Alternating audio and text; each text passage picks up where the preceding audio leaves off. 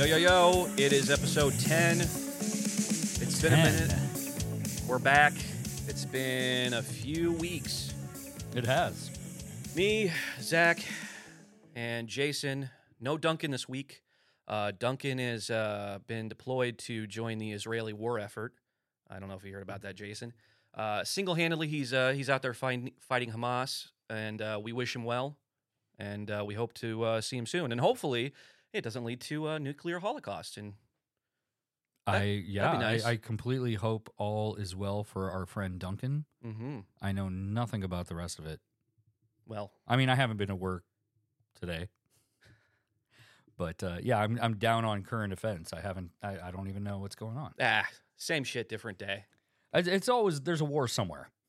There's, well, you there's know, it, always it's, something it's going it, on. if it hasn't happened on TikTok yet, it hasn't happened. Oh, is that of- the new? That's the modus operandi I think we're all living by now. mm-hmm. I think we are in a let's fucking get on with it. Yeah. And also, what's this? This thousands year old struggle that's now all of a sudden. Anyway, enough about that. We don't need to talk about that. We wish Duncan luck. Um, but first, public service announcement. Just before I came over here, I was at the gas station. Uh, it is Monday night uh, before the drawing of the No, today today is Wednesday. Monday. Sorry, Wednesday. Sorry, my my days are all fucked up. Um, Wednesday night, and uh, the drawing for the Powerball. It's at uh, Oh one shoot! I forgot to go get one. one point seven five billion hmm dollars. Somebody won a, a one of the winning lottery tickets for one of the things for like two million dollars. Got sold at a um in Tiffin, Hmm. Like just south of Iowa City, Don't tell me about people winning that aren't or me. by Iowa City. I don't want yeah. to hear that shit. Yeah, Anyway, public service announcement. If you are in a gas station, right? So I'm buying the ticket, and I you have to pay with debit. You have to put your PIN in when you're buying a lotto ticket. I don't know if you know that. I only use cash. Good for you. Then this isn't for you, fucker.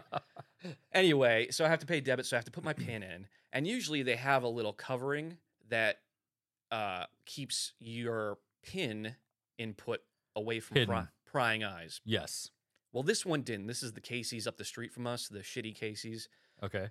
And I, I see a guy behind me, just this green mass to my right, and he's much too close, and he's clearly in view of me beep boop beeping my pin, my my four digit pin, Uh huh.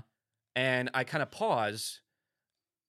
I don't say anything. I just stop because I I'm like, well, maybe he's not paying attention Right. because there's this unwritten rule that we all know, right? You look the other way. you look the other way or you position yourself where you're clearly not looking. And this Mhm. guy was just right fucking there, right up in my shit. and I I put the pin in and I I I froze, man. I did I could have done the thing with my hand where I covered it up, but I don't know. I am thinking You should have just now. handed him your card afterwards. Well, I gave him a fucking look after I did. I let him Uh-huh. know, like, I almost said, like, hey, did you you get everything? Do you want to take notes? And he just gives me the, you know, I, I make eye contact, I give him that nod. yeah. And I'm just like, what the fuck, man? What what is happening? What like the fabric of society, polite society is breaking down. All these little things that we know we're supposed to do, these Mhm. unwritten rules. I feel like they're just are people just checked out? I- People I not think- care anymore? Well, partially, I think that maybe people were so tired of having to stand six feet away from each other during the COVID shit. Oh, enough that- of COVID. We can't blame COVID. for well, like no, now people are like ramming up on each other's asses all the time. I get that all the time when I'm at the gas station, or not the gas station, but just going and getting groceries. Like I was standing in line, waiting behind somebody, and I I give it a good amount of space. I've got my cart in front of me, so that there's space between us and Mhm. everything, and a good couple feet beyond that. But then I've got a guy behind me with like I, I don't know an armload of couple things, and he's like right up on me. And I'm the asshole that will actually turn around and physically or audibly say, Hey, you want to back up a minute there? You know, like I, I'll be like, Hey, you're too close to me, dude. yeah, But I, I'm a little bit more confrontational when it comes to stuff like that too. I don't, I, don't- I don't know. I don't like people being too close to me. well, yeah, it gets to. Be I'm a like- hugger, but I don't like Well, when it- weird people. yeah, You know, there's rules that you have to stay like you know, at least a person space in between you and the person, in when you're standing in line. What was it we learned like back in school? Like uh, you put your arms out to the side, and like if if I'm standing here and I've got my arms out to horizontally, and you stand there and you have your arm out horizontally, that's how our fingertips. They're not teaching that shit anymore. Well, they did when I was a kid, but I'm fucking old, so I, don't think I guess te- whatever. I don't think they're teaching any sort of. I don't think they teach anything. maneuvering anymore. Our, they can't teach anything. Our teachers are actually pretty much have their hands tied behind their back because they have to stick with everything that the governments and the corporations and society is making Mm, no, them the do. teachers are pushing this. They're not allowed to even tell you that oh your your kid is the problem child because then the teacher gets chastised for it. I, I don't know, man. I, I have mixed feelings on kill all on the teachers, like kill all the kids. Let's uh let's get on with it. I, I'm I'm ready to wipe the slate clean. Clean. Um, everybody who's not me and my immediate friends and family, you all got to go. Sorry. Oh, well, see you guys. I guess Zach is kicking me out. No, no, you're. I said friends and immediate family. Oh, I'm a friend. Well, yeah. Shit, yeah, or I mean, dude. the family. I mean, Awesome. people confuse us for each other all the time. oh, the other day, wasn't there some lady in there saying like, "Aren't you guys brothers?" Fucking racist bitch. no, I was just like, why? Because All all, the us time, white all the guys with, time. with glasses and goatees And look the goatees. same. Same. Well, It's I mean, okay people think to- that. Well, Jr. is not white, and I mean, like, we get mixed up all not? the time. Oh, He's I- half. I've been treating him like a white guy this whole time. Okay, I'll, well, yeah. I'll now, now you're in trouble. I'll be much nicer. Uh, I wouldn't. I'd be ruder to Jr. because he deserves it. Actually, no, I got to say, Jr. is a hell of a nice dude, man. He's he took the piercing section of tattoo of Neon Dragon and just ran with it, man. Like I taught him how to pierce back in the day, and then he bought all the equipment and everything from me, all the jewelry that I had at the time, all of the utensils, and he literally turned it around into almost like a science. yeah. I gotta I gotta give it up to that guy. He I truly feel he is my brother. You know, Mhm. like I, I'm I don't have siblings, but he's my brother. You know, for sure. Yeah, he's awesome.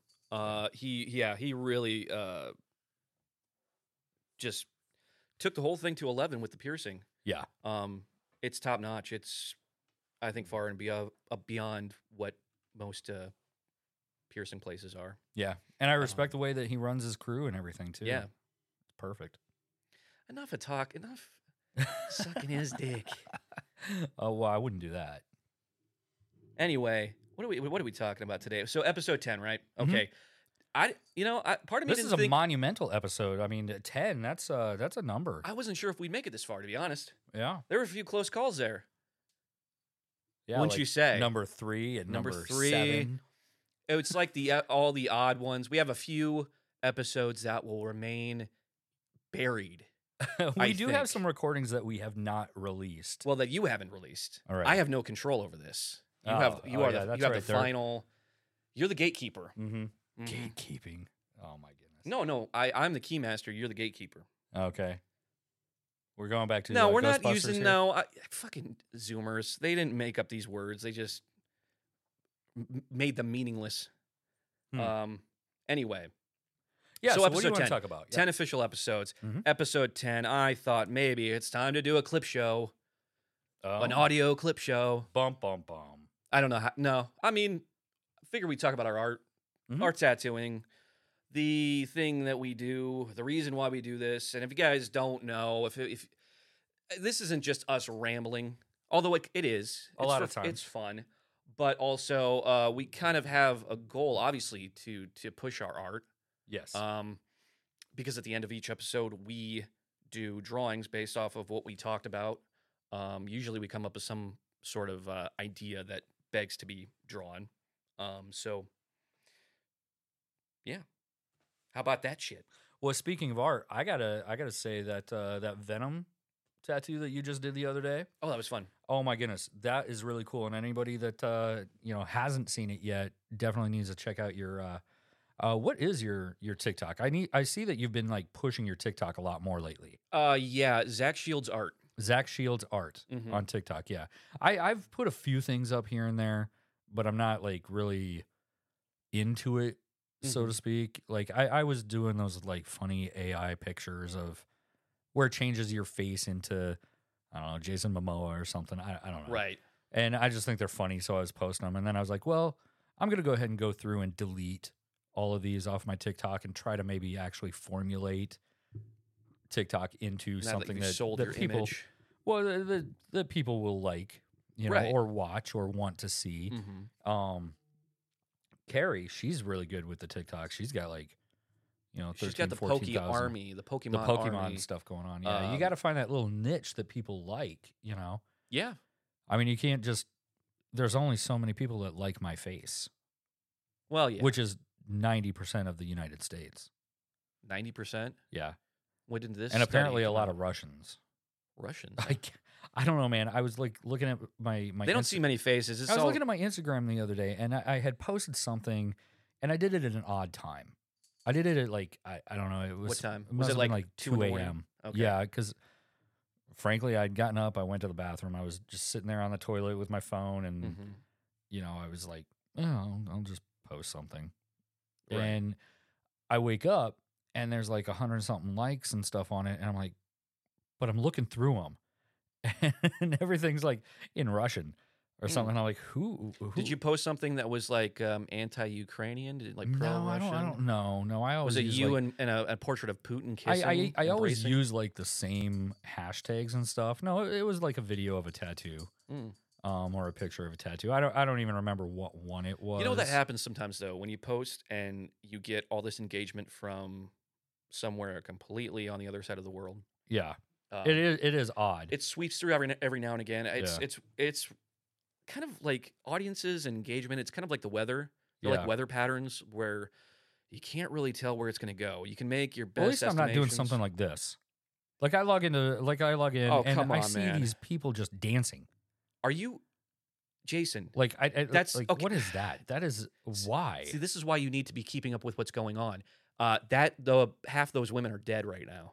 oh goodness. That's what I was talking about with uh, Hamas and Israel. Oh, I don't. Oh, know that was a music festival uh, in. Uh, oh, uh, yeah, was it? That's Israel. that's like my top thing here.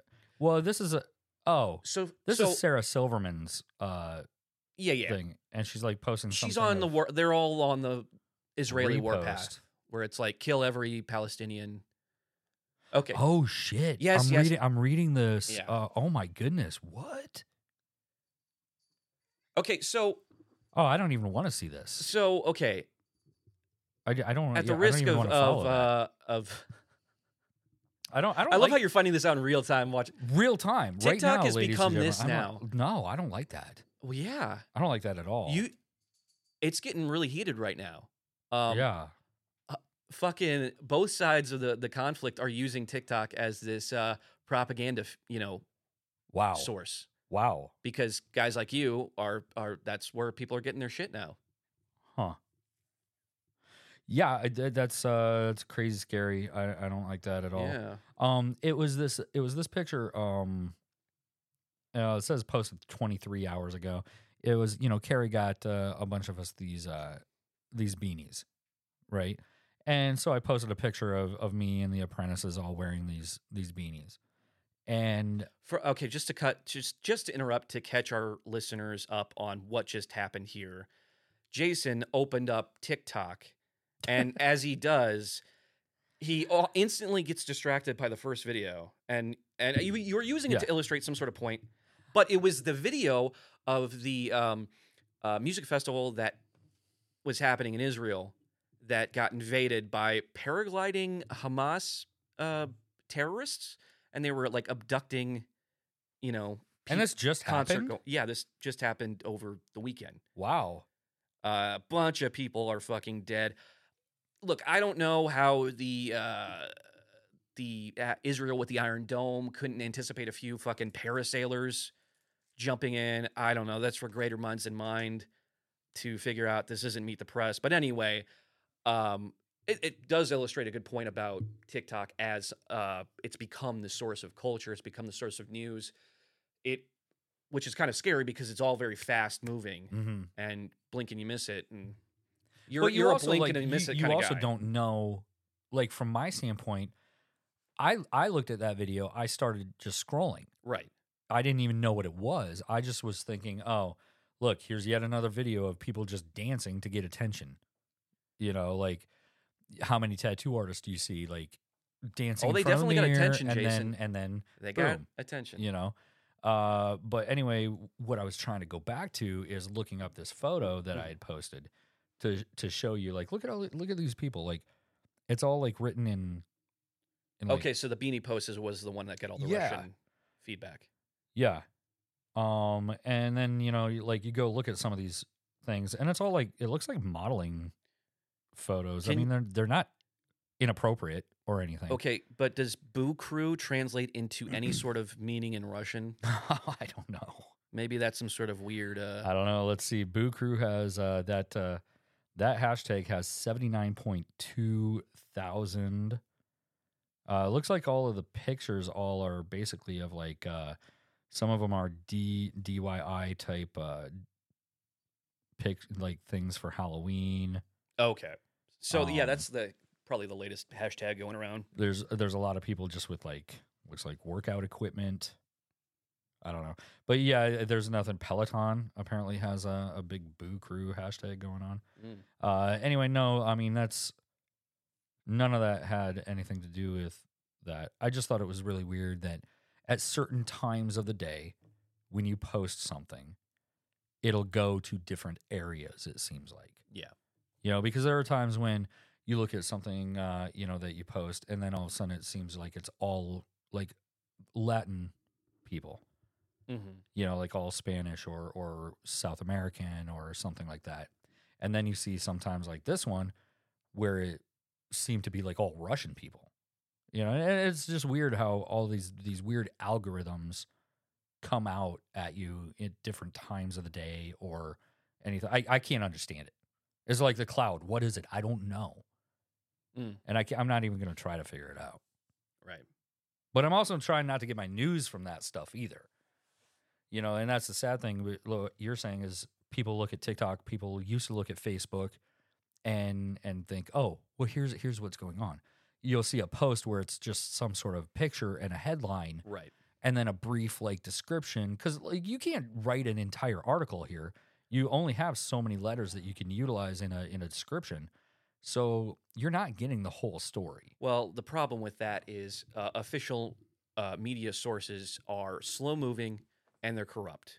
So I see TikTok following the li- same lifespan that uh, Twitter followed, in that Twitter was this kind of uh, kitschy, uh, novel novelty um, form of social media. It Mhm. wasn't taken seriously up uh, until the uh, revolution, the Egyptian revolution that happened. Um, God, I can't remember. It was it was years years ago, but that was back when Twitter was just in its infancy. And during that, the Egyptian revolution, there was all sorts of information coming out through tweets by people on the ground in Egypt. Okay. Um, and so th- that was a faster acting uh, source of news by the minute than CNN, all the official, you know, arteries of of where people get their information. So TikTok uh, is following this, following suit. Essentially, it's it's an organic, moving uh, uh, conduit for for news by by people who aren't journalists, by people who are wherever any event is happening.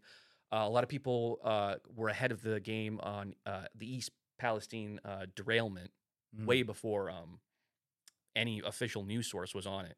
I mean, you you heard way more information before you know CNN or Fox News could get their talking points and get their spin going on it.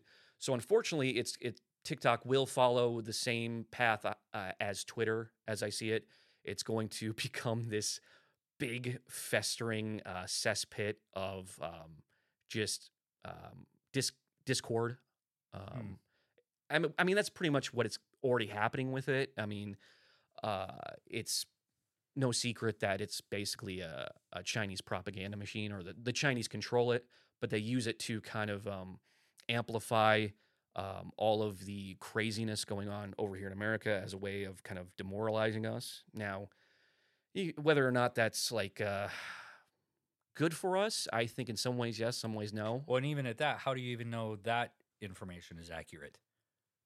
I mean, how how do you know for a you you don't know for a fact anything that you see, read, or hear unless you are there Well, sure. and witnessing it. You know that that's one of the things with uh, you know back when there was all the oh fake news, fake news. You know, we don't know what's really happening. We only know what we're being told is happening, and at some point, somewhere, there is somebody dictating what is being said and what's not being said.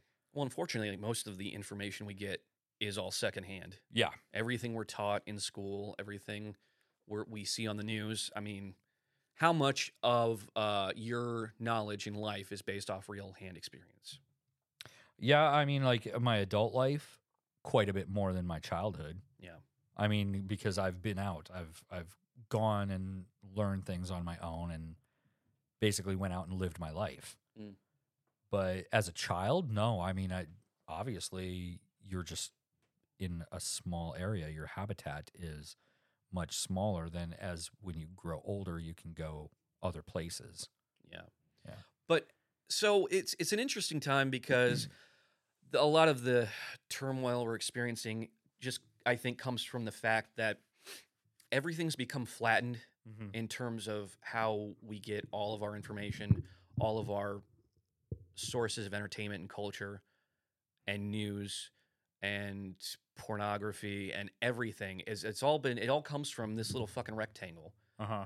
and that's we've lost our sense of um, perspective i think because um, we had official um, channels through which people would get their you know all their entertainment and news and whatever you know you had to go you had all these fucking apparatuses set up um, studios news channels newspapers I was gonna say, don't forget newspapers. well yeah you had basically experts who spend years in these fields um, Newsweek magazine. Newsweek magazine, people who were trusted sources. Mhm. And now I always like to say that um, you on your phone have more of a of a platform than Dan Rather did when he was on the nightly news, Right. which is fucking like that's crazy. And So- everybody has that same microphone, that same platform. Right. So it's it's become this free for all.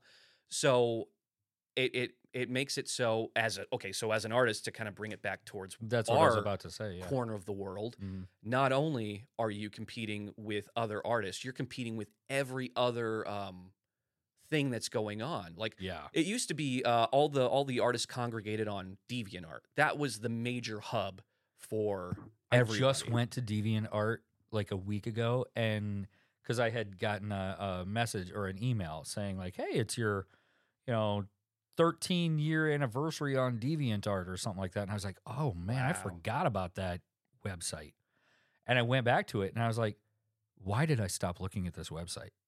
The art on there is ridiculous." I started taking screenshots again, and I was like. Man, this is giving me idea for a painting Mhm. and you know because I'll I'll look through multiple things and I'll take screenshots of So it's not a ghost town? Time. It's not a ghost town anymore. Like, is it I mean, at least to it- me, I was looking through it and I was like, wow, this is it's great. cool? Yeah, Well, that's awesome. Um, I yeah, I but of really course there was like a bunch of AI stuff in there now too. Yeah, Yeah. but I never got into DeviantArt. I was scared off of it because of the idea of that. Um, I heard years ago that if you put stuff on there, basically your artwork is owned by them. Mm, I didn't know that. Which I don't know how true that is in practice. I mean, in theory, everything is owned by whatever you're using. I mean, I mean, it, That no- gets nobody bit- reads the user agreements. Well, and who, you know, nobody has time. Like, man, imagine if if I was a lawyer, I would have pushed that a lot more. Like, you should have me read that contract. Could you imagine if we had to send the contract to a lawyer and have him go have him go through that before Yeah. we clicked any sort of agreement for an Apple, you know, for some sort of app Yeah. or program or whatever? Lawyers, you missed out. Well, they're there. They're just working with the the companies, mm, Yeah. you know, making all those things, and they don't want us to have attorneys to check that stuff out. But anyway, back to using all of these platforms as artists. So we've got to also like what you're saying, compete with the news, hmm compete with other people out there. get the attention of a potential client. But now also just in the tattooing community, we now have to be directors, writers, actors, you know, just to make ourselves stand out. It's I I love I like to say that eventually it'll come back to the art. Mhm. But you look at some of these people on TikTok and some of these people that are putting out these reels on Instagram and stuff. They are out there do, doing a little song and dance. Yeah. Look at me, baby, look at me. And then, oh, here, here's the artist, me dancing around. Yeah. Could you imagine uh, videos of me, a 47 year old fat dude in the mirror at the tattoo parlor, being like, hey, what's up? This is me, Jason Evans. Haha, here's my art. And then it's like, blink, one little thing of the art. Actually, you know what? I should fucking try that for a week. I should try it and just see what happens. You never I know. mean, you know, uh, I mean, this is kind of we're kind of repeating ourselves here because we did talk about this last time on uh, not last time, but one of the uh, last episodes where I was talking about the tattoo gate apprentice. yeah. Who, uh, yeah, yeah, yeah. Because you never see any of her work. Right. Yeah. Yeah, and it, you know, it is it is something that we've been thinking a- lot about of how to And people look at those people Mhm. like from a from a, a client standpoint, they just see this person that's out there in the public eye yeah.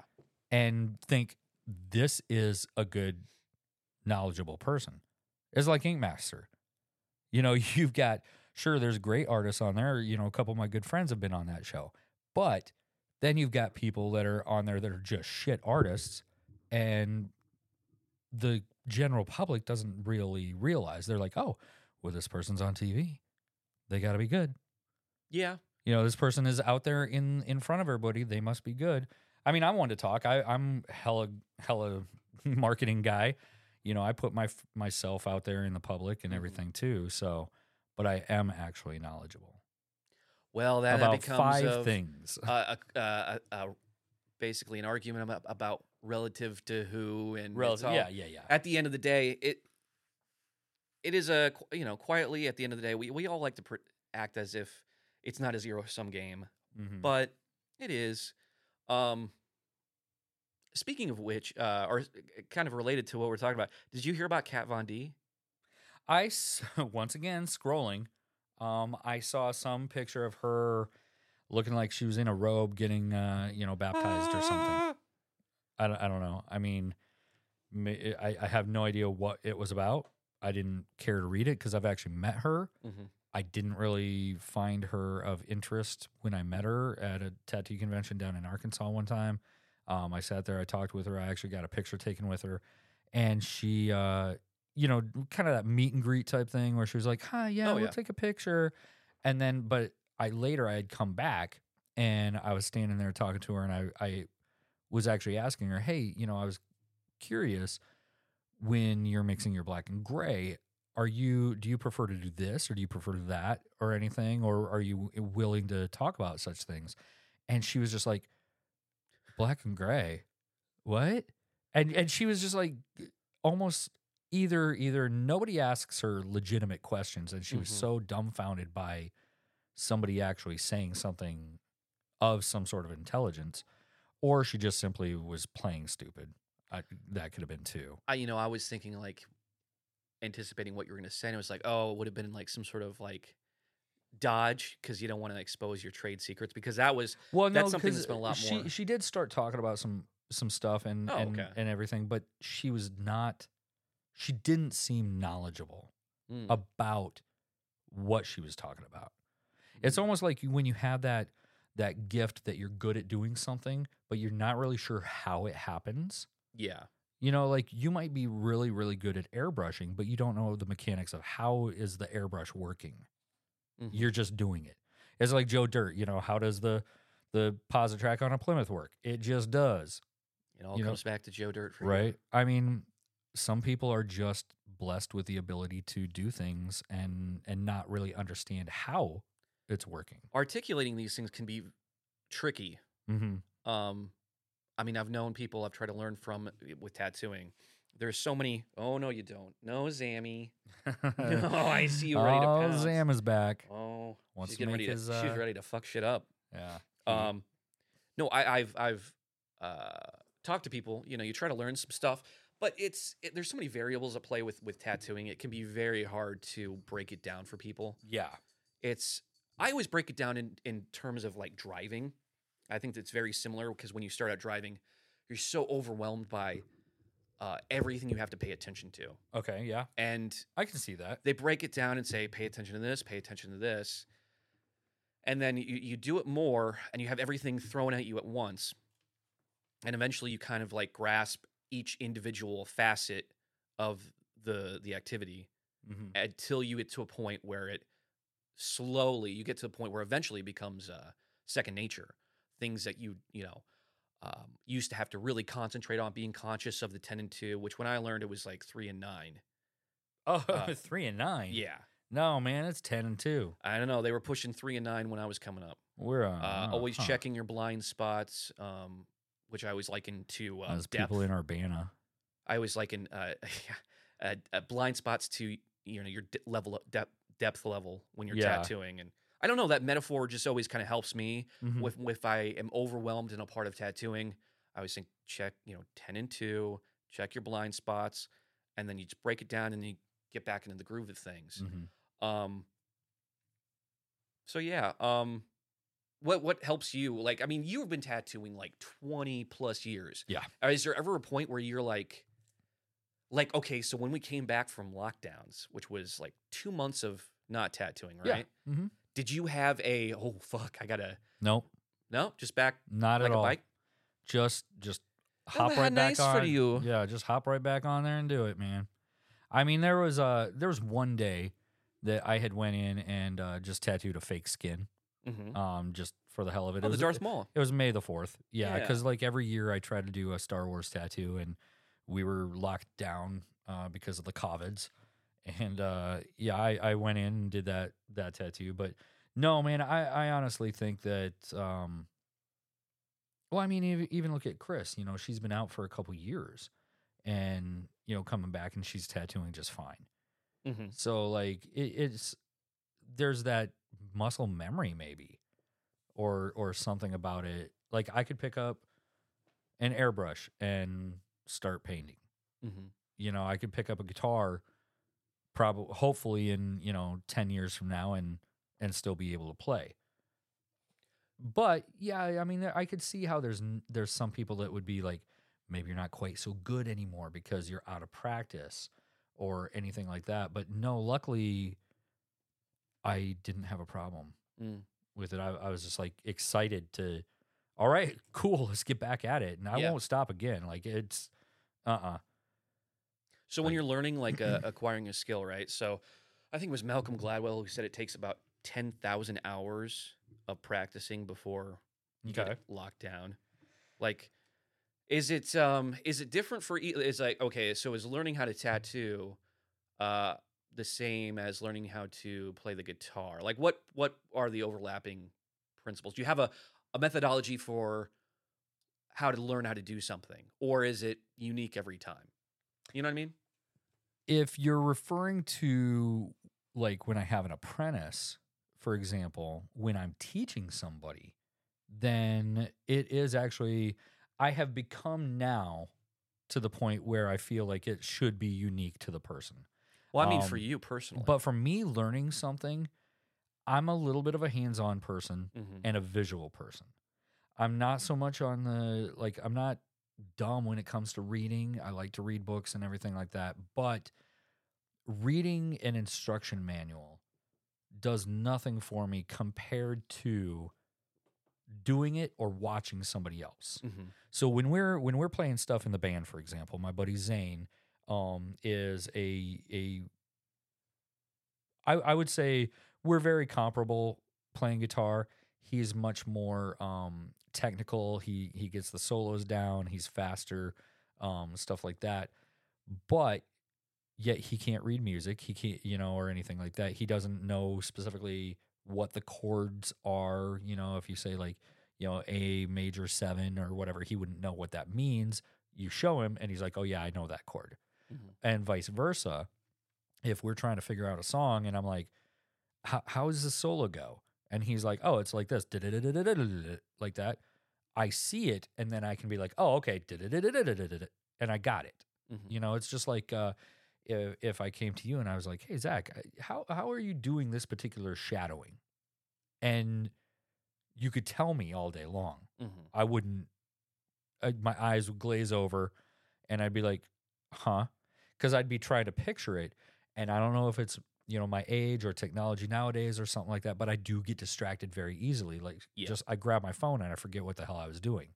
So when somebody's talking to me, unless I'm actually engaging with the conversation, and this is why some people think that I talk over them as well, Mhm. I'm not trying to take over a conversation. It's just in order for me to understand what you're talking about, I have to be talking too.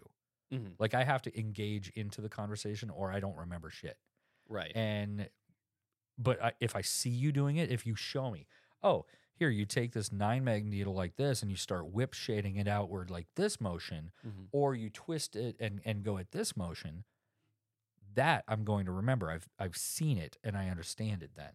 You Mm. know, but if you're just trying to explain something to me, I'm a little bit harder to understand that. And that can go with every aspect of art. If you tell me, okay, yeah, you want to do this painting, well, you have to do an underpainting and you have to use this tone, you have to do this and this and this before you can do this. I'll be like, just just show me. And then I got it, Mhm. you know. Which is a great uh in in this time period where everything is um show me. You know, Mhm. you could go on YouTube and be shown anything, well, a tutorial for anything, and it. Yeah. I mean, I I used to work at a car audio installation place back in the day, and this was pre-internet, so we didn't have we had to like wire everything, figure it out basically, or go buy like the discre- the the shit that you got from the manufacturer and be Yeah. like, okay, well this 1998 Ford Taurus these wires are supposed to be colored like this for you know the front left speaker and the front right speaker is supposed to be these ones so you actually had to do the research to find out that information nowadays i'll fucking just go on youtube and i'll type in hey how do you take out a, a stereo on a volkswagen jetta Mhm. boom no problem i watch it like for three minutes and i got it Yeah. you know other than having to sit there and read through a bunch of stuff i don't know is is that No, no, that totally. does that explain No, that totally explains it. Yeah. You know, I'm I I agree. I'm kind of the same way. Although I do get to a point, I'm like I have to, even being shown, I, I'm. It's always better for me to do it. mm-hmm. Uh, I got to break rocks all day. I got to repeat. You know. Yeah. Make mistakes. Try different things. Doing it as like with tattooing, it was like, yeah, you could tell me, but until I I get there and actually do it and experience it and kind of experience it over and over again, and get that discipline and the repetition and the repetition and yeah Yeah. just getting the hand movements um and with tattooing there's just you never stop learning there's so many Mm-hmm. different things so many different um positions of you know types of skin and uh, parts of the skin on the body you know it's uh, pulling a line on shoulder you know trying to get proper saturation on a shoulder it's different than you know doing it on a calf you know there's Yeah. more variables at play um so I- it's funny when I get to a certain point in learning something, um, the stuff I couldn't absorb earlier, I go, I try to go back and just kind of go back to basics, and then I could just absorb it. I'm go, oh, okay, yeah and then it just kind of locks in even more. Um, so yeah, I, I'm a, I'm a doer. Yeah. At the end of the day, I think. Well, and that's one of the things that I try to tell people that I train as well is everything will come to you. It's just the repetition. Mhm. One thing that does annoy me is when like a younger tattoo artist is complaining about, and I'm not saying anyone in particular. I've seen this Name over the years. I, I've Who seen is this it? from other shops. I've seen it in my own shop. I've seen it all over the place. When a younger person, you know, they hear they hear the veterans like ah freaking infinity symbols, blah blah blah. And then they pick that up and they're like, oh, just doing another Pinterest tattoo. I was like, well, you know what? Those Pinterest tattoos are what's paying your bills, you Mhm. know, and that's what's learning right there.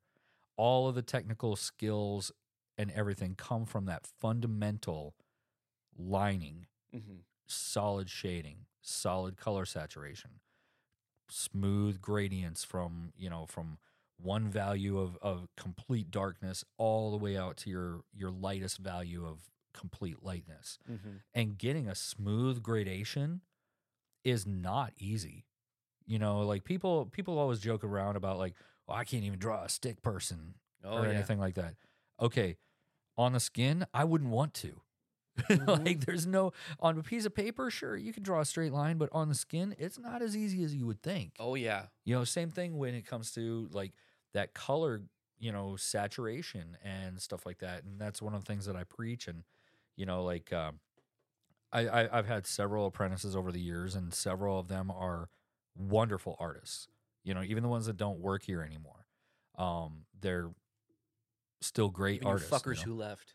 Or or got fired, one of the two. You know, I actually just recently saw on Facebook, uh, um, one of a, a, a friend of mine, an old client, he had uh, posted that he was getting a tattoo over at this other shop, and and it was one of my former apprentices, you know, way back in the day, and um, I was like, well, you know what, uh, though, it's good to see this guy still tattooing, and he's doing a solid ass job. He's got his own shop now. Um, I I'd love to say, hey, proud of you, bud you know, but I- I, still remember the days of why he's not here, you know, so it's hard to like let some things go. But I'm also Still. like, uh, you know, good for him though that he's stuck with it, Mm-hmm. you know, and and that makes me happy. And I also know that I gave this person a good fundamental base prior to the time that you know his employment here was done Mm-hmm. but I gave him that solid base, and he's still going. Right. You know, and there are several people like that, and I'm, I'm, I guess I'm proud of them.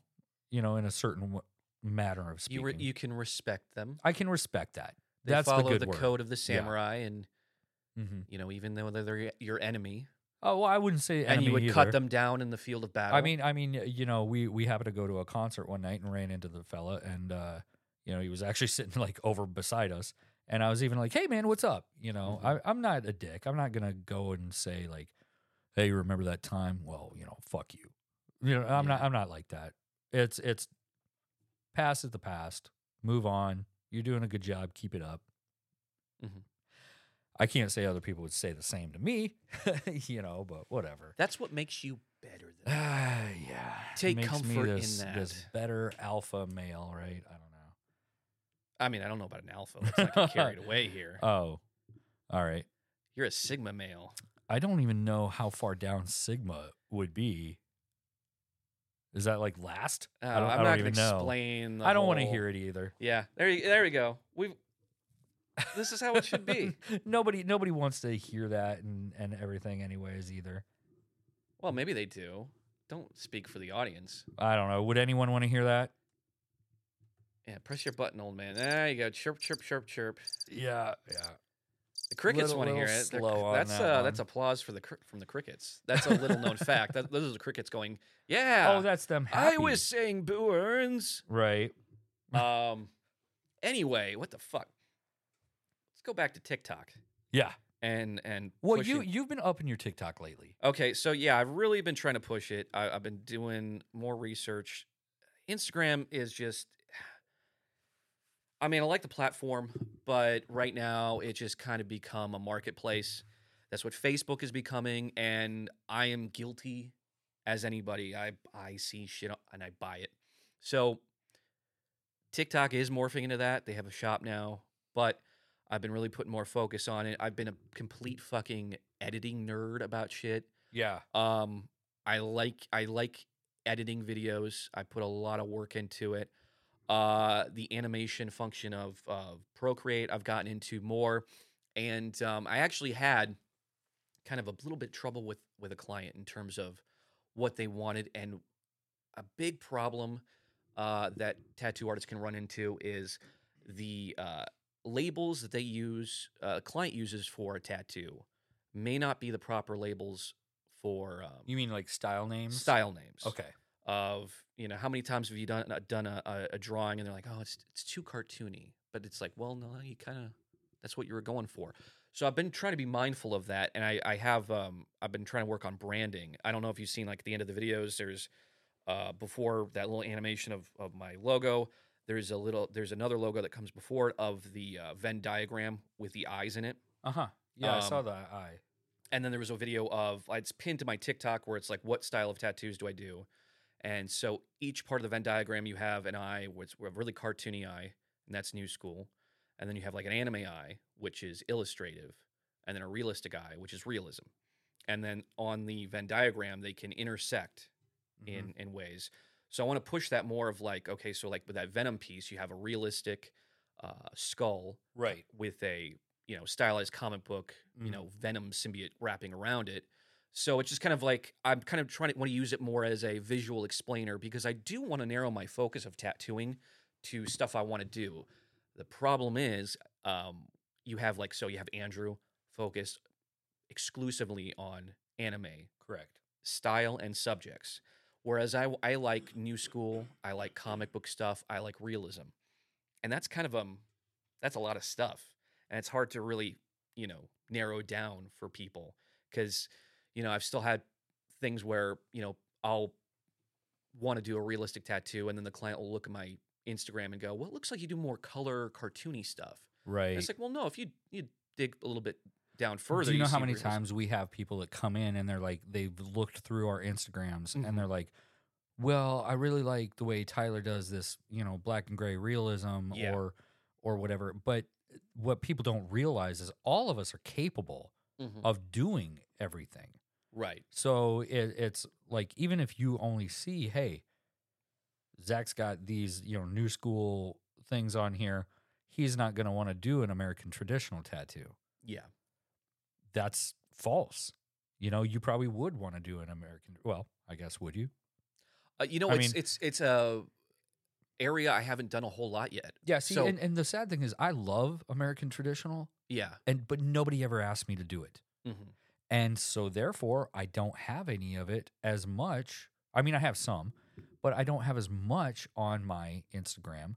Now you got people like uh, Johnny Dexter who's come down and done guest spots from Waterloo. hmm Fucking amazing. Yeah. you know, great, like solid as shit, right? All American traditional. But his Instagram is literally all American traditional. Right. Yeah. I, on the other hand, I don't want to, you want to narrow your focus. I get that because I do too, but I don't want to just only do a few things. hmm I like doing everything. Yeah. So it's hard for me to, you know, my my even my daughter, you know, she's you know this younger generation and stuff, and she's starting to apprentice and everything, and she's like, you really need to rebrand your your Instagram if you want to get the things you want to tattoo. Right. And I'm like, but I can't decide. And see, this is kind of my way of doing that because my area of focus is like three major genres of styles. Um, and so I figured like this visual like logo is a good way of it's it's branding. It's it's pushing it out there because I I I want to do an, another video where I explain more in depth. I do a voiceover and, and show you tattoos like uh, the Venom tattoo, the Bob's Burgers one where it's like new school uh, cartoony Yep. meets realism, and then just show people what that looks like. So yeah, I think it's uh, See, and I call that hybrid realism. right. I and I push that a lot too. Mhm. You know, It's a really fun style. I- yeah. I, 'cause I love I contrast. love doing that. Contrast to me is like the the most important thing for your artwork and every like element of what you're trying to create. And I really love like doing realism pieces, but also having a more graphic element. Yeah, I love throwing them in panels or having some sort of shadowing on it. The Mhm. sticker look, I'm a sucker for that. yeah. Um, it just I love combining those styles like you do, and um, so this is my way of trying to show people that more. And it's a matter of just kind of repetition. You know, I think of it as like it's just like a, how a a restaurant, how McDonald's advertises with their logo and and symbols, and it's almost um, it's almost this kind of magic. You got to cast your spell on people. Yeah. Um, I don't know. I think I, I definitely think that you're a guy who can do whatever the, whatever you want, whatever the fuck you want. So I think uh, you just got to show people what you want to do more. And like yeah. you you book like a little bit differently than we do. You only book three months at a time. Yeah. And I think we've talked about this before. I've recommended like, you know, you're kind of a man who you know you this time you're feeling like traditional, but you're Mhm. not always feeling traditional. And I think with your scheduling, I think that would cater pretty well to um, your kind of different moods of tattooing. Right. And so I think I think pushing for like you want to do three months of nothing but new school or three months of nothing but traditional, Mm. and then like just uh, really put the put all your stuff out there in those genres. And Yeah.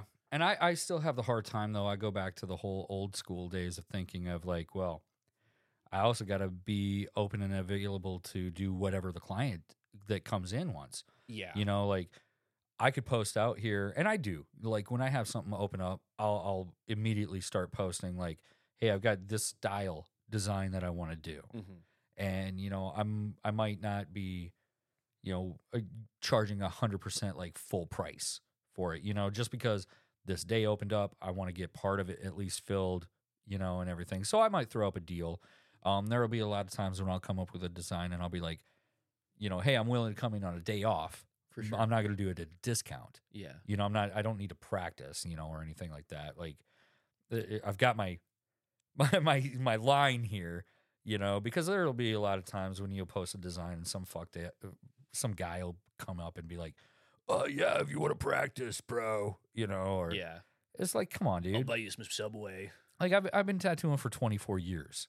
hmm You know, in in four what is this October, November, December, January, February. Yeah, in four months it'll be 25 years. I- Quarter I of a mean, like, century. a quarter of a century of my life, I'll I'll have been tattooing, Yeah, which is a great great thing. I mean, what what what is a retirement of from a company anyway? Like usually like 30 years.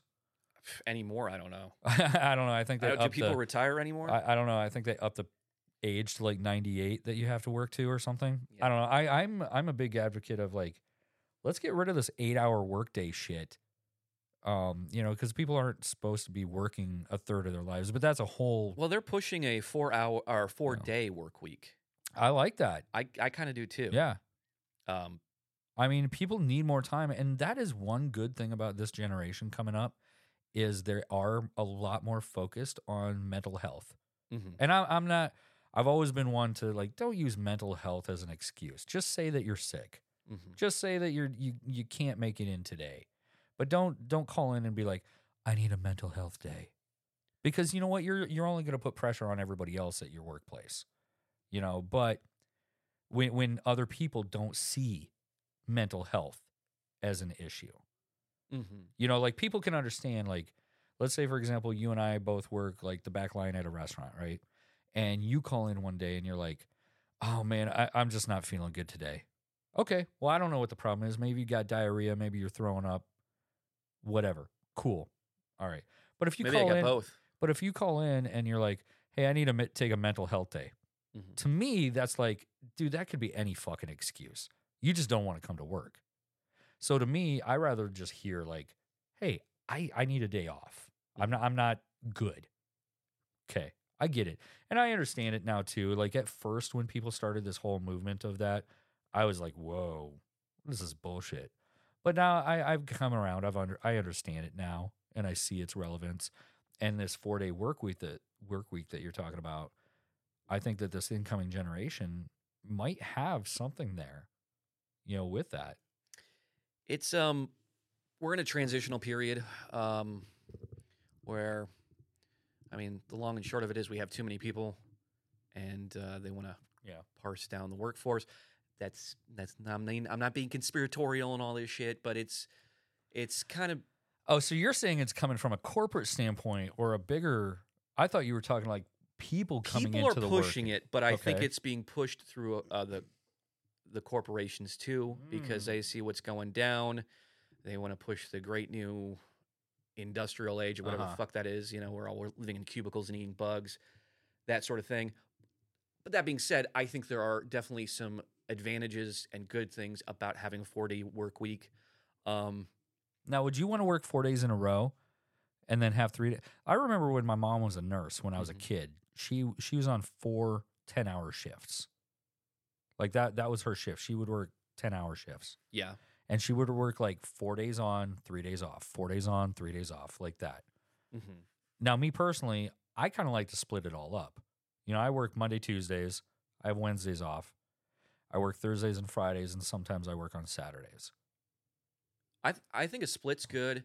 It really just depends on what I'd work out with with my wife. Mm. Um, I think everybody's individual, you know, uh, very individualistic in how they want to break things down. Me personally, I do I do like the the breakdown. It kind of uh, makes it a little bit. Um, having four days straight Yeah. would feel overwhelming. Like I've actually thought about a day. switching and, and actually working seven days a week, but only coming in and working three hours at a time.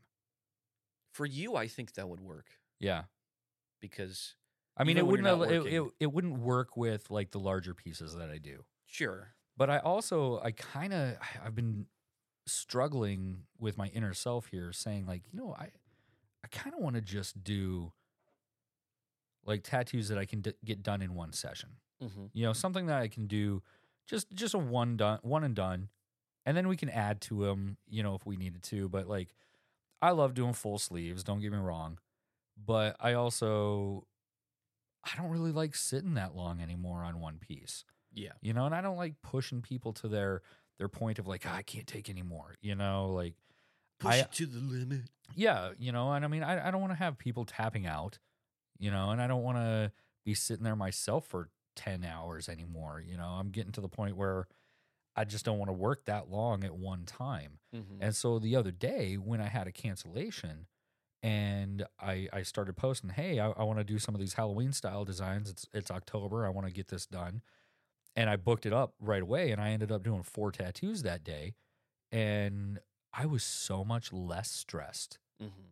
doing those four, you know, medium sized tattoos compared to the one full back piece that I was working on, you know, for that particular day. I just, my brain kind of like zones out at a certain time. Yeah, But Yeah, like when I have a, a, lot of different tattoos coming in, it keeps, I don't know if I got like attention deficit or something, I don't know, but it keeps me more interested mm-hmm. to see a variance of different things right. rather than working on one thing at a time.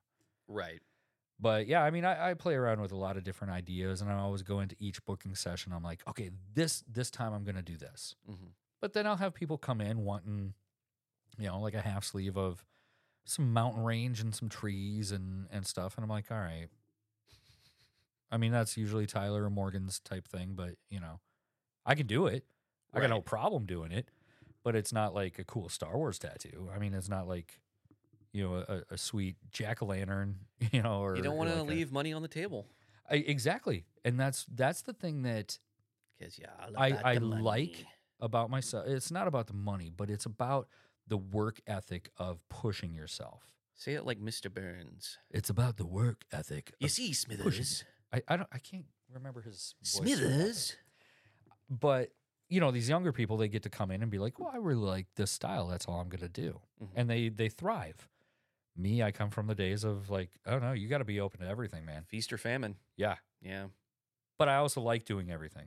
I'm a carny man. I'll I'll be like, hey, you in the red This coat, where- let's do this. Hey, you over there, let's do this. This is where the ADD brain gets you. Send me to a convention, man. You, you're gonna see next when we do a convention together. You're gonna see like another Jason, another facet of Jason Evans. I've seen all the facts. You have not seen the convention. I've never style. seen convention Jason. Yeah, yeah. It's- I, I think it's just uh, you turned up to turn it up. Yeah. turn it up. I mean, yeah. you pretty much. I mean, what what's different? Let, give me a preview. What are you talking? Oh, I'll just. uh Well, I guess it is kind of the same as every every other day. it's just there's more people. right. You've got more to bounce off of. Yeah, yeah, yeah. So Yeah. so it'll be You've got more, like- people to sing to. Yeah, yeah. I'll be like, hey, you over there with the red hair, come here.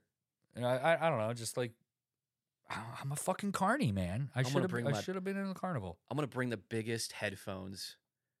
I'm gonna bring back the, the Um, Beats I'll, by Jay I'll tell you what, you need to because some conventions, and this next one in particular that we're going to go to, I don't mean to talk derogatorily about it because it was a great show and everything, but the lady who MCs it, her voice like cuts through your ears into your skull and through your bones, Mm. and you need to have headphones.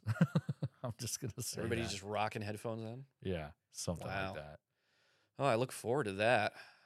My client today was asking me about uh, what my opinion on uh, the tat the the fucking celebrities who get um, tattooed while put under anesthesia, Boo, hiss. and I'm like, it's fucking lame, dude. They have the money to do it, so they're going to do it. Right, exactly. That's and what the it tattoo artists are going to take the money. Um, and they're gonna exploit it on their TikToks. who, who the artists or Yeah. the? Uh, well, I I don't know though, because we okay. So he was trying to. My client was I've trying seen to. look- them. Well, my client was trying to look up Post Malone's, or was it? I think he showed me Tyga's, uh, an article about him, but he was having trouble finding any of these pe- pieces done. So I don't know. I mean, I'd probably take the money and do it, but I mean, it's all about clout chasing, right? So you want to, you know, rub shoulders with celebrities, but when they're put under, you wouldn't you feel a little gypped? You want to, Yeah. you want to talk to them and get. So I, I've tattooed famous musicians Mhm. when they've come through town and stuff. Bob Dylan, Um, yeah, Keith Yeah. Richards, definitely. Axl Rose. Uh, no, I kicked him out. Oh, No, I've tattooed like uh, um, Fieldy from Korn. Um, is that the, one who went all Christian? Uh, yeah, they did. Yeah, did for see for a while. Did you see the video of him uh, playing bass with uh, Huckabee? No, That's pretty funny. uh, uh Anyway, go, go ahead. But I mean, I, I've tattooed a handful of famous people. Mhm. You know, from the music era. era. I think I tattooed one of the guy from the Jacksonville Jaguars too. Um, a football player, didn't you, big dude. Didn't you um, tattoo one of the guys from Saliva? Yeah, Wh- which one? their old drummer Paul. Oh, okay. and they actually he was really cool. He actually uh in their album, um Saliva's album Cinco de Cinco de Mayo, no. Cinco de Evil. I don't, I don't even remember no, what I the think name of I, it was. I think that's the name of it. Yeah. Um, but he actually, when you open up the jacket of the stair of the CD, under his thanks, it says Jason Evans at Neon Dragon Tattoo in Cedar Rapids, Iowa. oh no shit. I was like, that's fucking awesome. You know, so once in a while I'll repost that, not to be like, hey, look at me, but just because that's a proud moment Sure. that I I lived through and I and I accomplished. What did you tattoo on him? Um, he did. Uh, we did like a snake, uh, kind of like a new school snake on the back of his forearm. Uh, one of the times, and then the next time they were in town, he had contacted me, and um, we did like some background behind it, and then I think we went up and did like his elbow or something like that. Mm-hmm. Um, if I remember. Now this is actually prior to having stuff like there was no Facebook at the time. There was no TikToks, no Instagrams. I used to tattoo live, like v- live webcam video tattoos through Yahoo Messenger. Like straight up, dude. Wow. I would I would post on like um I I would have followers on Yahoo Messenger from my tattoo business. I, w- I would, you know, befriend people on on whatever and it, it was my form of networking along with MySpace. So I would post on MySpace, "Hey everybody, I'm going to be tattooing Paul from Saliva live on Yahoo Messenger tonight at 8 p.m. Here's my I'm tattoo artist underscore 503 is my my name. Friend me, come watch live. And there'd be two, three hundred people, you know, Mhm. watching it and stuff. And like this is like back in the days, like prior to all of this technology now. Like I was actually I felt pretty happy because I was like in that forefront of people, at least here in the Cedar Rapids area, of doing stuff like that and getting Right. out there and marketing and doing digital advertisements and everything like that. And then nowadays it's like so overwhelming that there's too much out there oh yeah. that I even have apprentices like coming up to me and they're like, "Hey, we really should be doing this Mm-hmm. with the Instagram. We really should be doing this with TikTok." And I'm just kind of like, "You know what? Here's the password. Go ahead. Just whatever. Try it out. If it works, it works. Like I, you like to use the word uh, throw it at the wall and see what sticks. Mm-hmm. All right, let's try it. You guys want to make a make a TikTok? Go for it. So they did. They made a TikTok, and it gets like way more views than my stuff. But they do skits. Mm-hmm. They don't. they- There's no pictures. They make them laugh. They make hey, them cry. it brings people in. You know, whatever works. and that's I what we guess, do you know? here at, at Burns One at Pod. We make you laugh. We make you cry. We make you sick. we, we make, make you, you- wonder why you wasted an hour. We inspire you. Mm-hmm. I like to think that we inspire you. Well, I'd like to inspire people to uh, come on in on Friday, tomorrow, Mm. and do uh, get a get a Friday the Thirteenth tattoo. Friday tomorrow. Tomorrow's Friday. Well, when this Oh, gets yes, posted, okay, it'll be tomorrow. Sorry, I'm an old Because today is Wednesday. You're tomorrow technically me. is Thursday, and then it's Friday. I got you. We post this on Thursdays. So, but uh, no. uh, Speaking of marketing, and being on the forefront of things, we used to always do a Friday the 13th thing. Mhm. And it was a big deal. Like we would have tattoos starting at $13, going up in $13 increments, piercings starting at $13. Now we don't do that stuff anymore. Um, it got to the point where it was just like either a combination of one, just people looking for a deal, not really caring about the art, so to speak.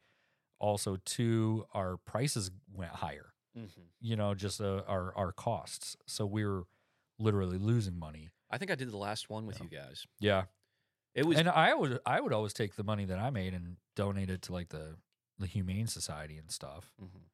But uh, yeah, I mean, yeah, you were you were here for one of them. Yeah, that was when, when the band was playing inside.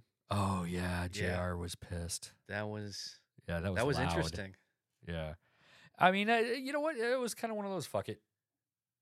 You know why not? well, yeah, well, okay, so you know, this was the last thirteen dollar thing or the cheaper one that we were gonna do. yeah, well, you had a whole plan for an outdoor in the parking lot Yep. concert, but then Yep. it rained, Yeah. much like it did today. Mm-hmm.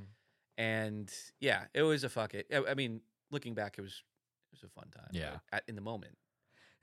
I the know moment. JR was like, "What the fuck," and like walked out and had to leave the building because it was loud in there. But I don't know. It, it was a funny time. He's still around. yeah, he's still there. He's still my He's brother, still around to kick around. right? Um, hey, Now, are you gonna be able to work Friday? well, I, I okay, so I have uh, a half day Mm, appointment. It's kind of up in the air what he wants to do. Um, so I don't know if I, I as of now, I should have a half day free. Okay, to do, cool. To do walk-ins, which I'm totally down for, uh, unless it turns into an all day. Um, I don't know if it will, but yeah, we'll we'll play it by ear. Mhm. Um, oh, by the way, before I forget, we didn't get a chance to talk about uh, the tattoo you and Tyler did. Did we talk about that at all? You know, we barely. I think we grazed on it one time. I think we should post. I think we should post that tattoo because I'm really fun. This tattoo is probably my favorite. One of my favorites, Dude, it, it was so fun. It still looks That was like as hell. the the chillest day too. That was, Yeah. that was such a fun fun thing to do. So like Tyler and I, we collaborated and we did a tattoo where we uh, we had part of it a realistic element and part of it more of a neo traditional slash traditional element to it. Um, and and we did it on Zach's shin. And like I started outlining, then Tyler came in and did a little bit. Then I finished, you know, outlining it, and um, then we kind of just took turns back and forth doing doing parts of the tattoo. I did mainly like the uh, traditional uh, dagger part of it, and he did like the realistic rose part of it. And it's it's a seamless tattoo. yeah. I'm not sitting here trying to like like pat myself on the back or anything like No, that. Go ahead. But this tattoo is literally perfect. I mean, I was on the fence about the color choices, but at the Mhm. end, at the end of the day, I, I just basically trusted you guys. Yeah. Uh, we were trying to decide So whether good. to do the blue rose or the red rose. Uh huh. And I thought in my head, man, straight traditional is more what I was going for in the end.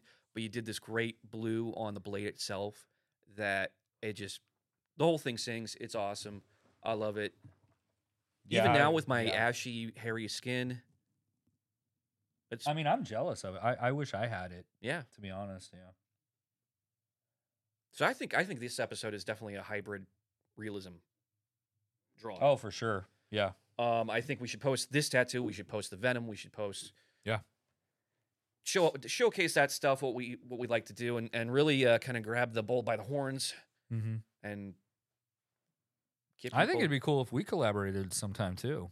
That'd be nerve wracking, honestly. But uh, You know, I'd be down. Andrew and I did a back piece on a guy one time at the same time. Oh, We both drew on him at the same time. I drew half of his back. Andrew drew half of the back.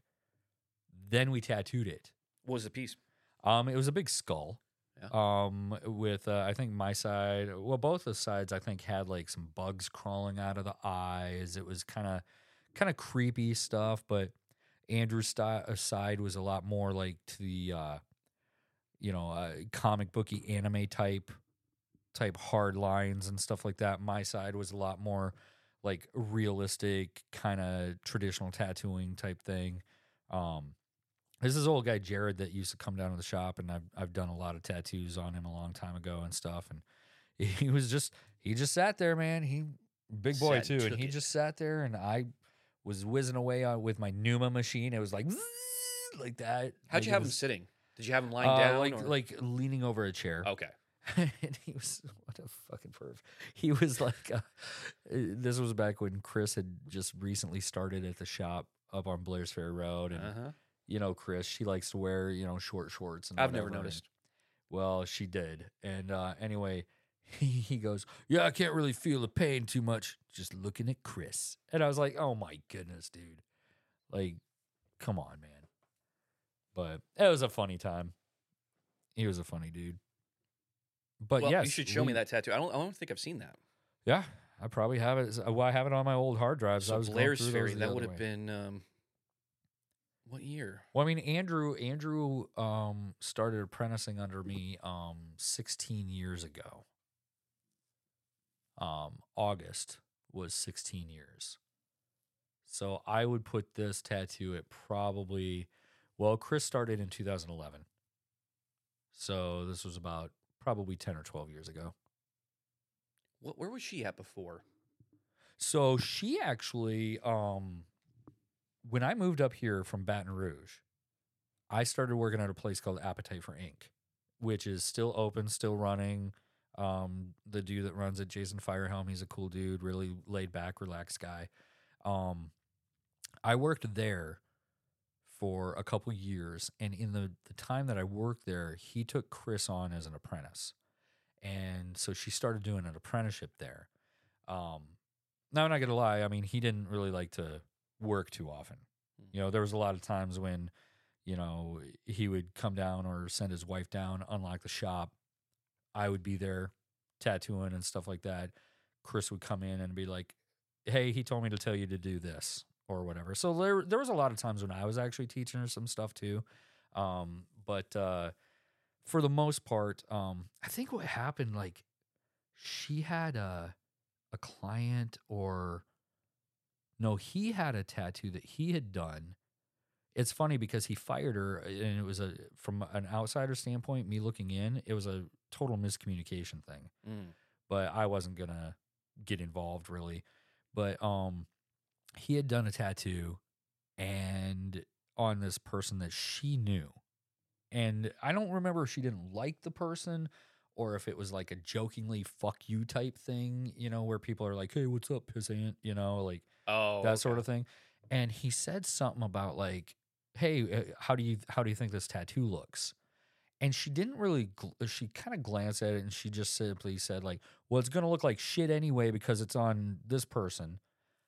And he took offense at that. Mm.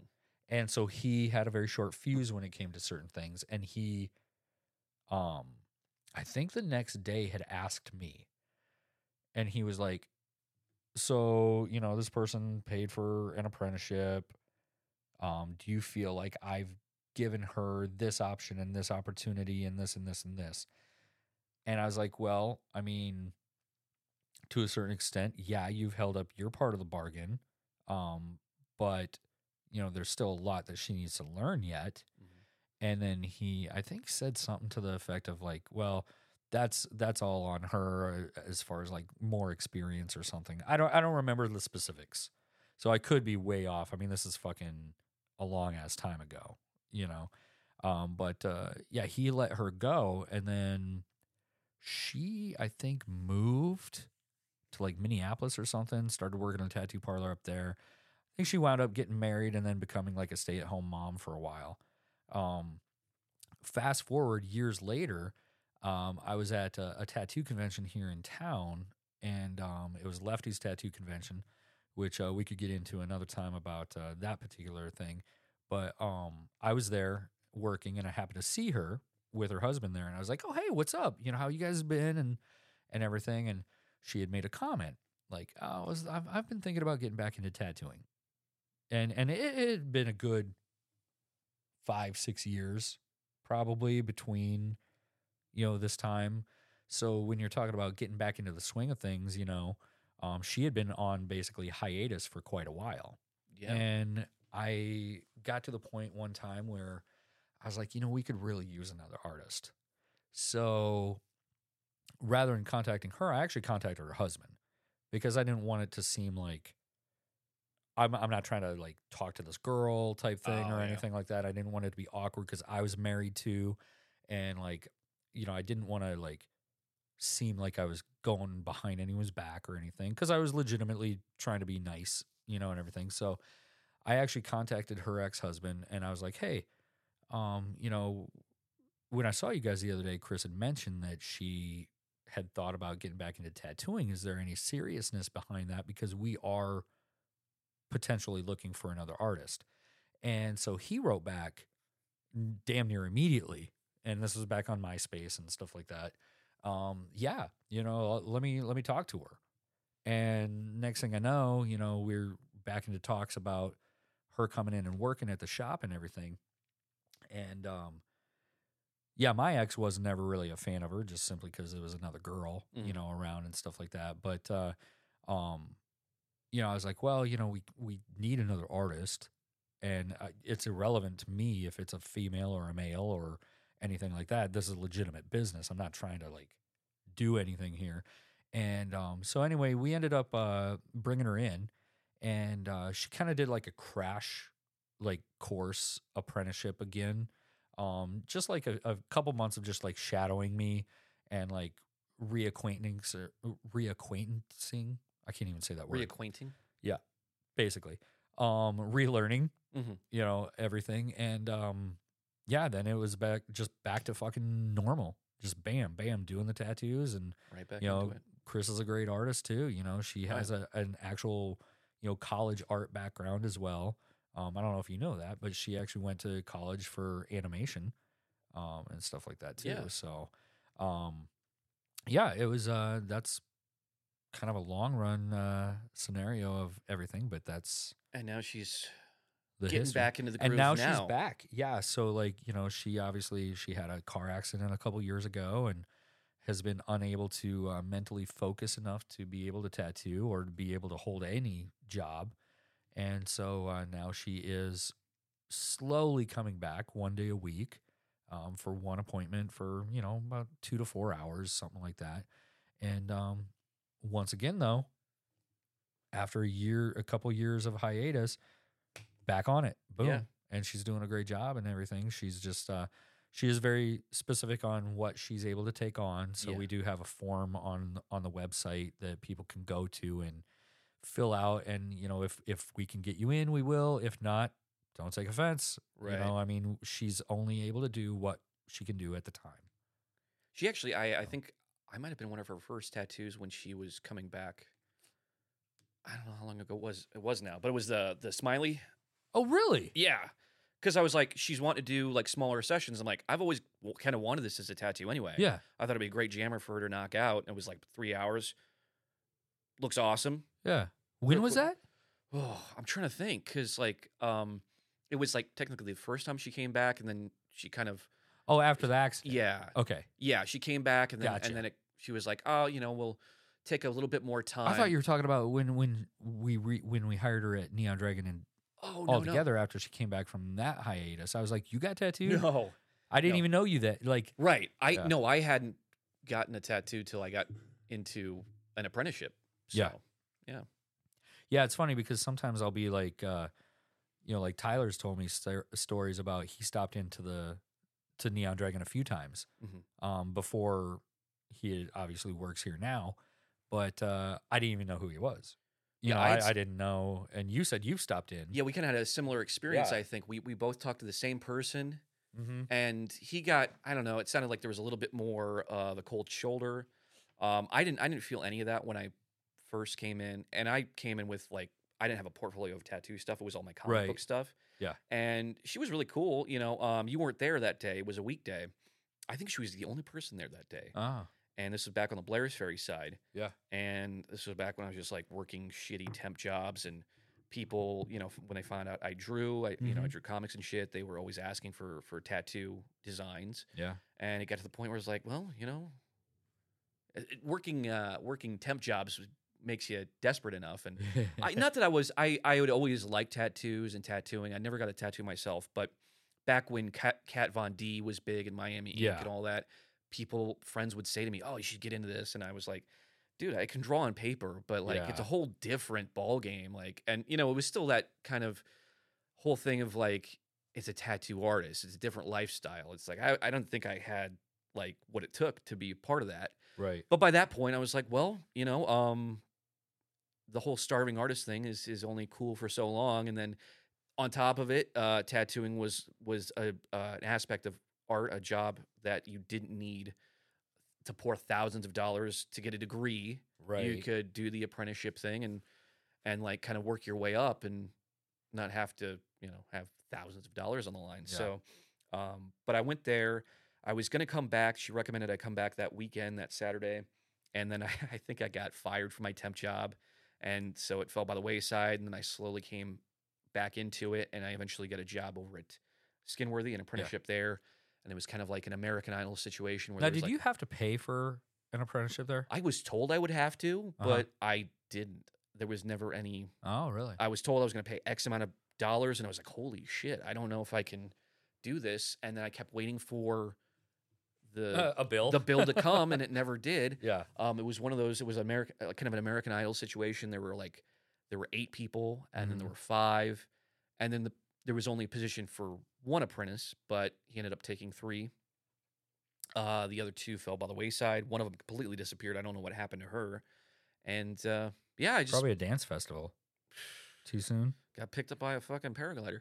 Um, and then yeah, I just been following momentum ever since. That's what I Yeah. tell people because it really does feel like that. You're like jumping from a moving tr- onto a moving train. Mm-hmm. Um, Oh, So, it yeah. goes fast. yeah. So I I could have very well been your apprentice in a in a different timeline. Yeah, you never know. Yeah. Um, so speaking of which, you know, we, we should probably. I've I've thought about this a lot of times.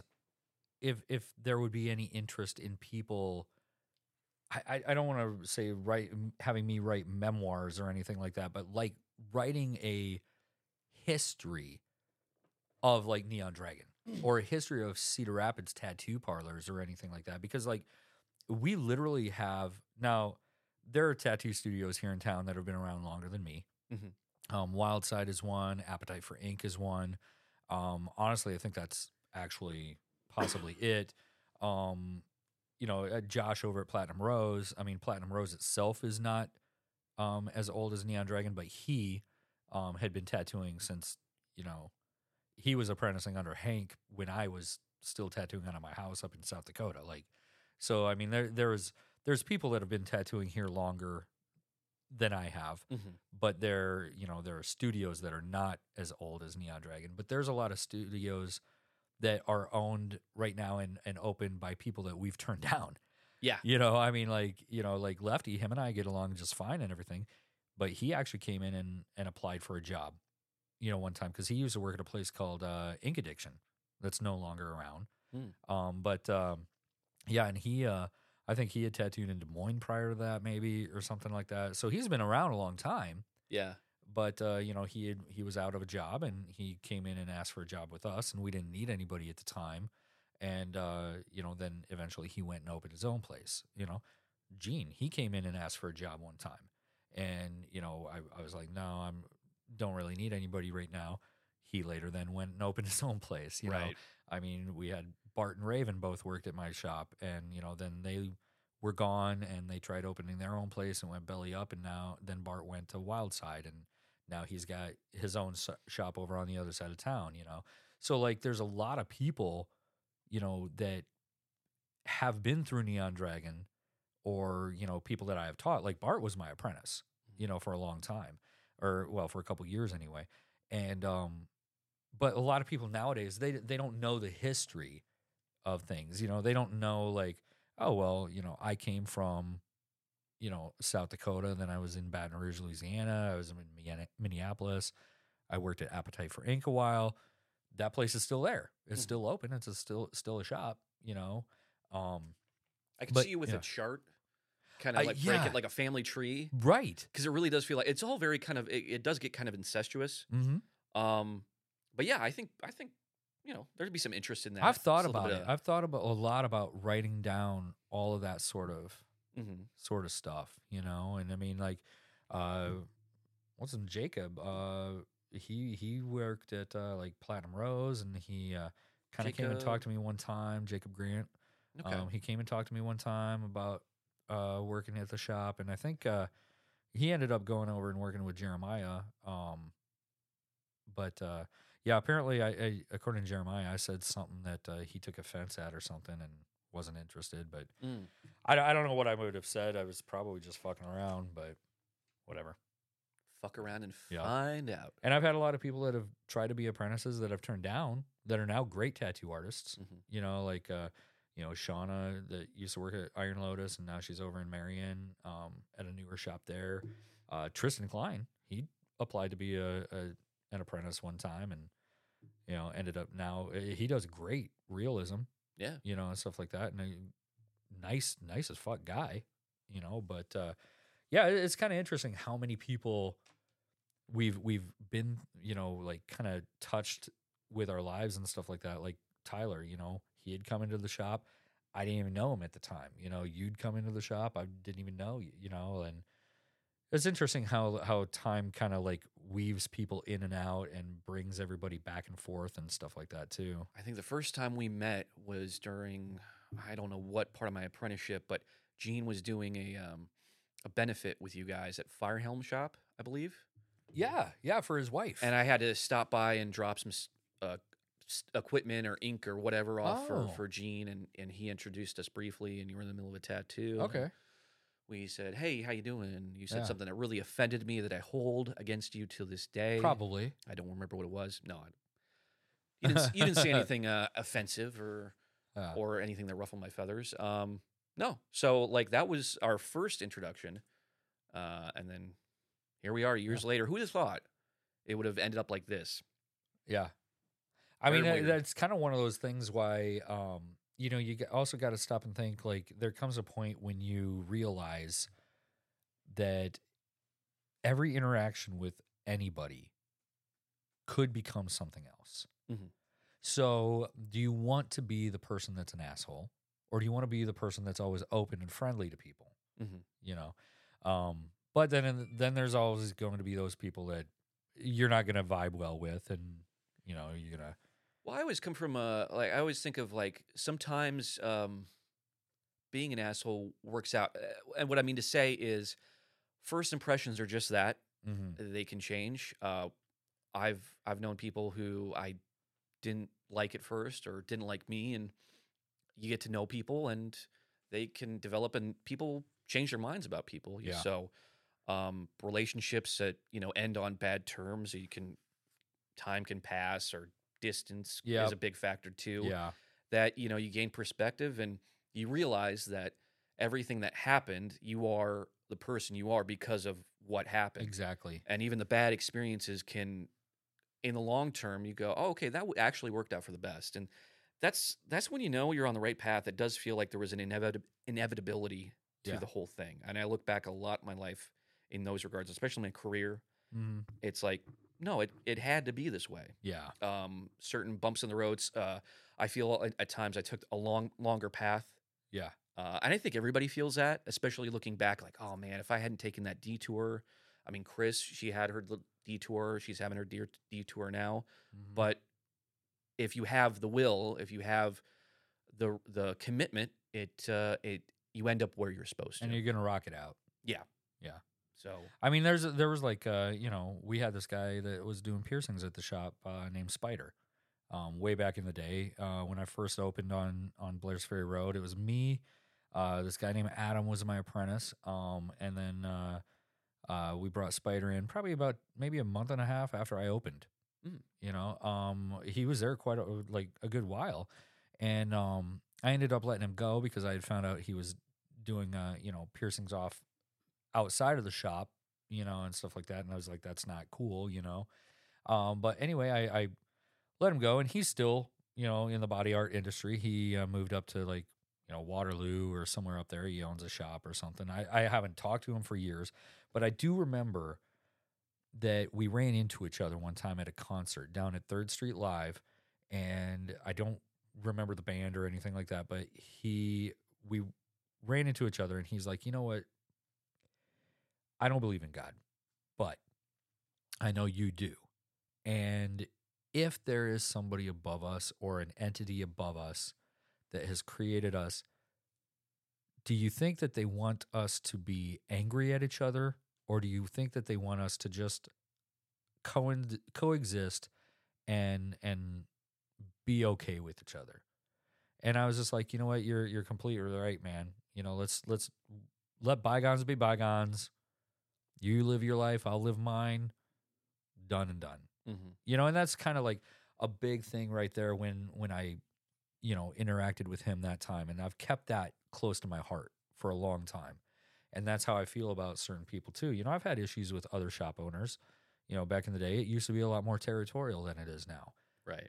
and it, it's one of those things like, hey, you know what? You're an artist. You're going to do your thing. I'm an artist. I'm going to do my thing. You know, we're not going to do the same thing. You know how to what I do. I do my way. What you do, you do yours. Mm-hmm. So Well, back then the, the the knowledge was guarded a lot. it was, There was a lot of yeah, use that fucking uh, Gen Z term. gatekeeping. What's the word of the day? Ah, you said the word of the day. Ah. oh yeah. What was that word? Gatekeeping. That's right. Thank you, Satan. And Satan, let me speak on him on his behalf for a second. He wants you to hold grudges, okay? I mean, he's he's the original grudge holder. That motherfucker won't let shit go. You must hate everyone. I th- I, I agree. I think I have to agree. You agree to hate everyone? I mean, when you say it with that cool voice, I kind of like Oh, Oh, yeah. I don't know, man. It's just some kind. It kind of What if I convinces. say it in this voice? It's about the same. That's a, it's a bit about the same. Say Yeah. Oh, wow. This one's crazy. yeah. Do you have anything to suggest to me, weird alien guy? Um, no, I would only just go ahead and say that you keep doing you, boo boo. Oh, nice and vague. Thanks, new agey alien. Oh, you've got it, sexy. Oh, that was Satan the whole time. Okay. hey, What a here's the deal. twist. Satan is a trickster. Mm. So, uh, anyway, what the fuck? You com- made me completely lose my train of thought. I know, Satan. and we we went like a half hour over here too. So I know. like, yeah, this is this is a bonus episode. Yeah. Episode ten, hour and a half well, long. not a bonus episode. It's, No, it's no, a, it's not a it's bonus. a landmark episode. well, I tell you what, because this is a landmark episode, it's an hour and a half in. We're about to go ahead and close her down for the night. Um, we did, we actually had a few things that we were going to try to talk about that we didn't quite get to. I was kind of wanting to push that Friday the Thirteenth thing and No, let's do our plugs. But, uh, you know, like I said, we're we're dropping this uh, this episode uh, here on Thursday, which is uh, you know hopefully today if you're listening to it. So tomorrow we will be doing that Friday the Thirteenth thing. I know it's me. Um, Ashley unfortunately did get booked um, with a with a tattoo, but she's hoping to get done with that in time to partake in some of it. Uh, Zach is possibly going to be doing some of them. I know Carrie is.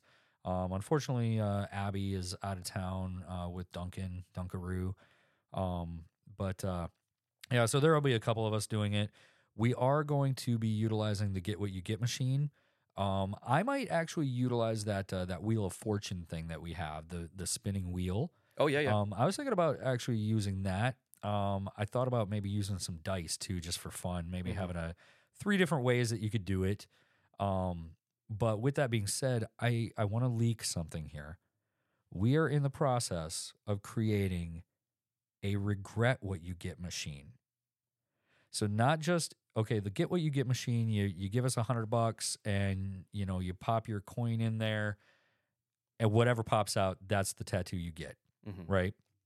So the regret what you get machine though would literally have tattoos that you probably don't want. Mhm. Now the get what you get, those are they're all random, cool designs. A lot of them are traditional. Some of them are like cartoony. Some of them are black and gray, but they're normal designs. Mhm. You know, maybe a panther head, maybe a heart. You know, like typical tattoos Right. right? The get what you get machine or the regret what you get machine is going to definitely be things like, you know, possibly a shark penis. You know, Mm. maybe uh, I, I think I drew a titty monster, um, which I, I I'm showing Zach right here. Uh, the the collarbones are like the very- eyebrows, you know. Um, but uh, it, Can you zoom out real quick? yeah, A lot of phallic imagery. There, there's a party penis. Uh, Mm. I think there's a, a vagina spider. Um, Why? This now, is, not this all is of them a are very gonna be- sex. This is not a very sex positive. Uh, okay, not all of them are gonna be sexually related, but they're gonna be tattoos like no regrets, you know, stuff like that. The stuff that you're not gonna really want. I mean, and I was who actually wouldn't want to use an extra penis? Who wouldn't want an extra one? I was actually thinking about having the regret what you get machine cost more than the get what you get machine. That way, Ah, not only is this a tattoo that you're going to regret, but you overpaid for it too. And I tell you what, just for the fun of it, I think there are some people that might do it. I think you're gonna you're gonna have at least one, Yeah. one brave soul out there, one adventurous spirit. Yeah. But also in plugging things, you know, like uh butt plugging things. Uh, we do want to push that uh, hybrid realism as a style that Bo, Zach, and I are into. Um, we're going to go ahead and post pictures of this uh, tattoo that Tyler and I did as a collaboration on Zach's leg. Um, and uh, I think we should go ahead and draw a hybrid realism design. Yeah. For for this episode. Now, obviously, we're not going to get it done tonight. Um, you know, for posting purposes and stuff, we'll have to post it probably next week, as far as the drawing goes, and that'll go with like the YouTube episode and everything. I'm sure. Mm. I think maybe we Mhm. should make it a little bit interesting Okay. for our diehard fans who are Uh-huh. listening to this before our uh, Halloween party coming up on That's right. the 28th, Saturday the 28th. Saturday the 28th, ladies and gentlemen, Halloween. Drop the drop the plug, man. What's the what's the de- what's the deets on that? So uh, it is the Neon Dragon 19th annual Halloween party. Maybe we should use a mic- megaphone here. Ladies and gentlemen, this is Jason Evans from Neon Dragon Tattoo and Body Piercing announcing the 19th annual Halloween costume party. And that'll be held at uh, CRL, uh, which is downtown, just across the river there. And it's 9 to midnight. And uh, we've got the band Interstellar Cave Dweller that'll be there. They're fucking awesome. They're one of my favorite bands.